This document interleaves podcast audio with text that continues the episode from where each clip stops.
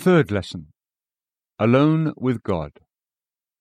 But thou, when thou prayest, enter into thy chamber, and when thou hast shut thy door, pray to thy Father who is in secret, and thy Father who sees in secret shall reward thee openly. Matthew six, six.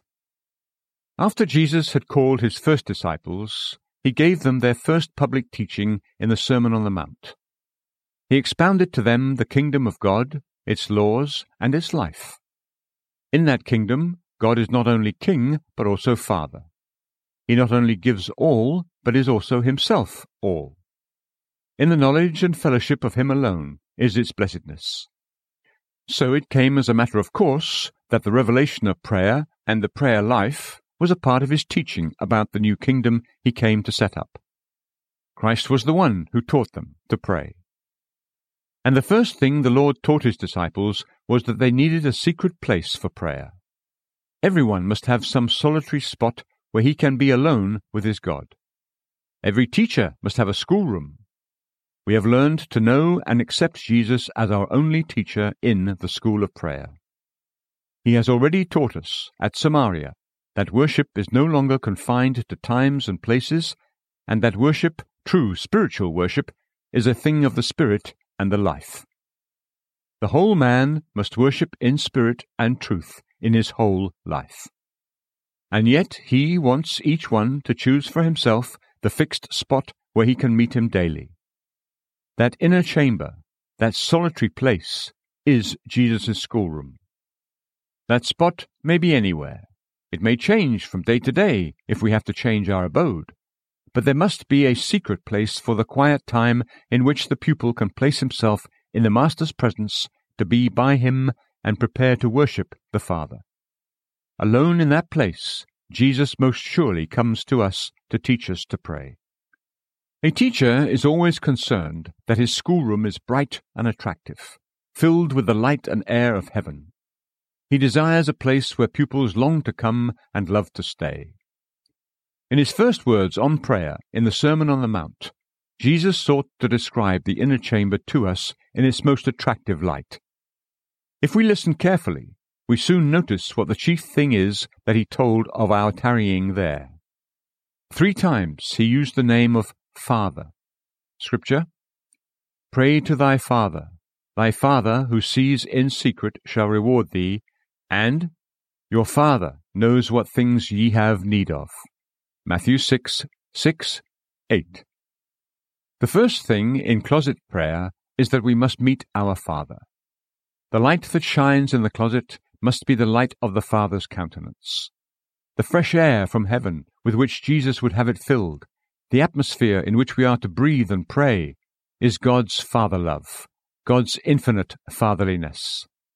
Therefore, each thought or petition we breathe out will be simple, hearty, childlike trust in the Father. This is how the Master teaches us to pray. He brings us into the Father's living presence. What we pray for there must prevail. Let us listen carefully to hear what the Lord has to say to us. First, pray to thy Father who is in secret. God is a God who hides himself to the carnal eye. As long as we are chiefly occupied with our own thoughts and exercises during our worship of God, we will not meet him who is a spirit, the unseen one. But to the man who withdraws himself from all that is of the world and man, and prepares to wait upon God alone, the Father will reveal himself. As this man forsakes all to shut out the world and the life of the world, he surrenders himself to be led by Christ into the secret of God's presence. Then the light of the Father's love will rise upon him. The secrecy of the inner chamber and the closed door, the entire separation from all around us, is an image of and a help to that inner spiritual sanctuary, the secret of God's tabernacle within the veil, where our spirit can truly come into contact with the invisible one. So we are taught at the beginning of our search for the secret of effectual prayer to remember that it is in the inner chamber where we are alone with the Father that we will learn to pray right. Thy Father who is in secret. In these words, Jesus teaches us where he is waiting for us, where he is always to be found. Christians often complain that private prayer is not what it should be. They feel weak and sinful. The heart is cold and dark. It is as if they have so little to pray for, and in that little they have no faith or joy. They are discouraged and kept from prayer by the thought that they cannot come to the Father as they should or as they wish. Child of God, listen to your teacher. He tells you that when you go to private prayer, your first thought must be, "Thy Father who is in secret. The Father waits for me there." If your heart is cold and prayerless, you even more urgently must go into the presence of the loving Father. As a father pities his children, so the Lord pities you. Don't think of how little you have to bring to God, but of how much He wants to give to you. Just place yourself before Him and look up into His face. Think of His love, His wonderful, tender, pitying love. Just tell Him how sinful and cold and dark everything is. The Father's loving heart will give light and warmth to yours. Oh, do what Jesus says. Just shut the door and pray to your Father who is in secret. Isn't it wonderful to be able to go alone to God, the infinite God, and then to look up and say, "My Father, and thy Father who sees in secret shall reward thee." Here Jesus assures us that secret prayer cannot be fruitless. Its blessing will show itself in our life. But in secret and alone with God, we have to entrust our life before men to Him. He will reward us openly. He will see to it that the answer to prayer is made manifest in His blessing upon us. In this way, our Lord teaches us that with infinite fatherliness and faithfulness is how God meets us in secret. So our part should be the childlike simplicity of faith with the confidence that our prayer will bring a blessing. Scripture: "He that comes to God must believe that He is, and that He is a rewarder of those that diligently seek Him." Hebrews eleven six. The blessing of the closet does not depend on the strong or the fervent feeling with which I pray, but upon the love and the power of the Father to whom I entrust my needs. And therefore the Master has but one desire. Remember your Father is and sees and hears in secret. Go there and stay there and leave in the confidence that He will reward. Trust Him for it. Depend upon Him. Prayer to the Father cannot be futile.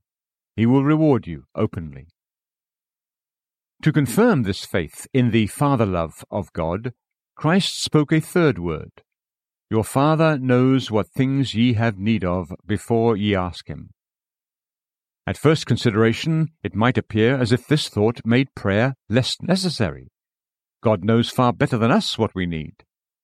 But as we get a deeper insight into what prayer really is, this truth will help much to strengthen our faith. It will teach us that we do not need, as the heathen, to compel an unwilling God to listen to us with a multitude and urgency of our words. It will lead to holy thoughtfulness and silence in prayer, as it suggests the question, "Does my Father really know that I need this?"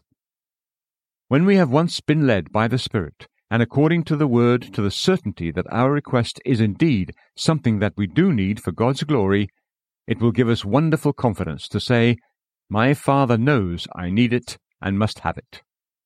And if there is any delay in the answer, it will teach us in quiet perseverance to wait. "Father, you know I need it."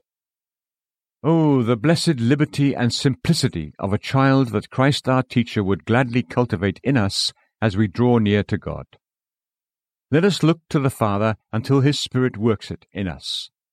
When we are in danger of being so occupied with our fervent, urgent petitions that we forget that the Father knows and hears, let us hold still and just quietly say, "My Father sees, my Father hears, my Father knows." It will help our faith to take the answer and say, "We know that we have the petitions we have asked of Him." And now, all who have entered the school of Christ again to be taught to pray, take these lessons, practice them, and trust Him to perfect you in them. Dwell often and long in the inner chamber, with the door shut, shut in from men, shut up with God. This is where the Father waits for you. It is where Jesus will teach you to pray. To be alone in secret with the Father is your highest joy.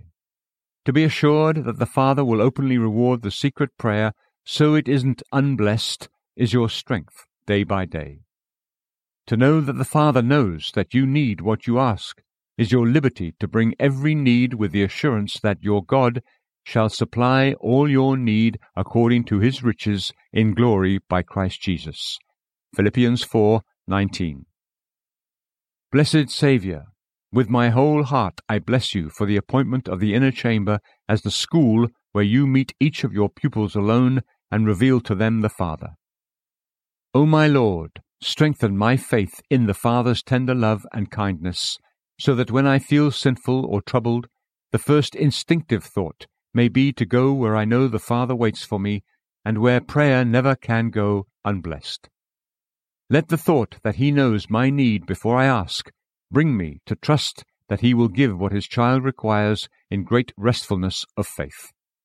Oh, let the place of secret prayer become to me the most beloved spot on earth.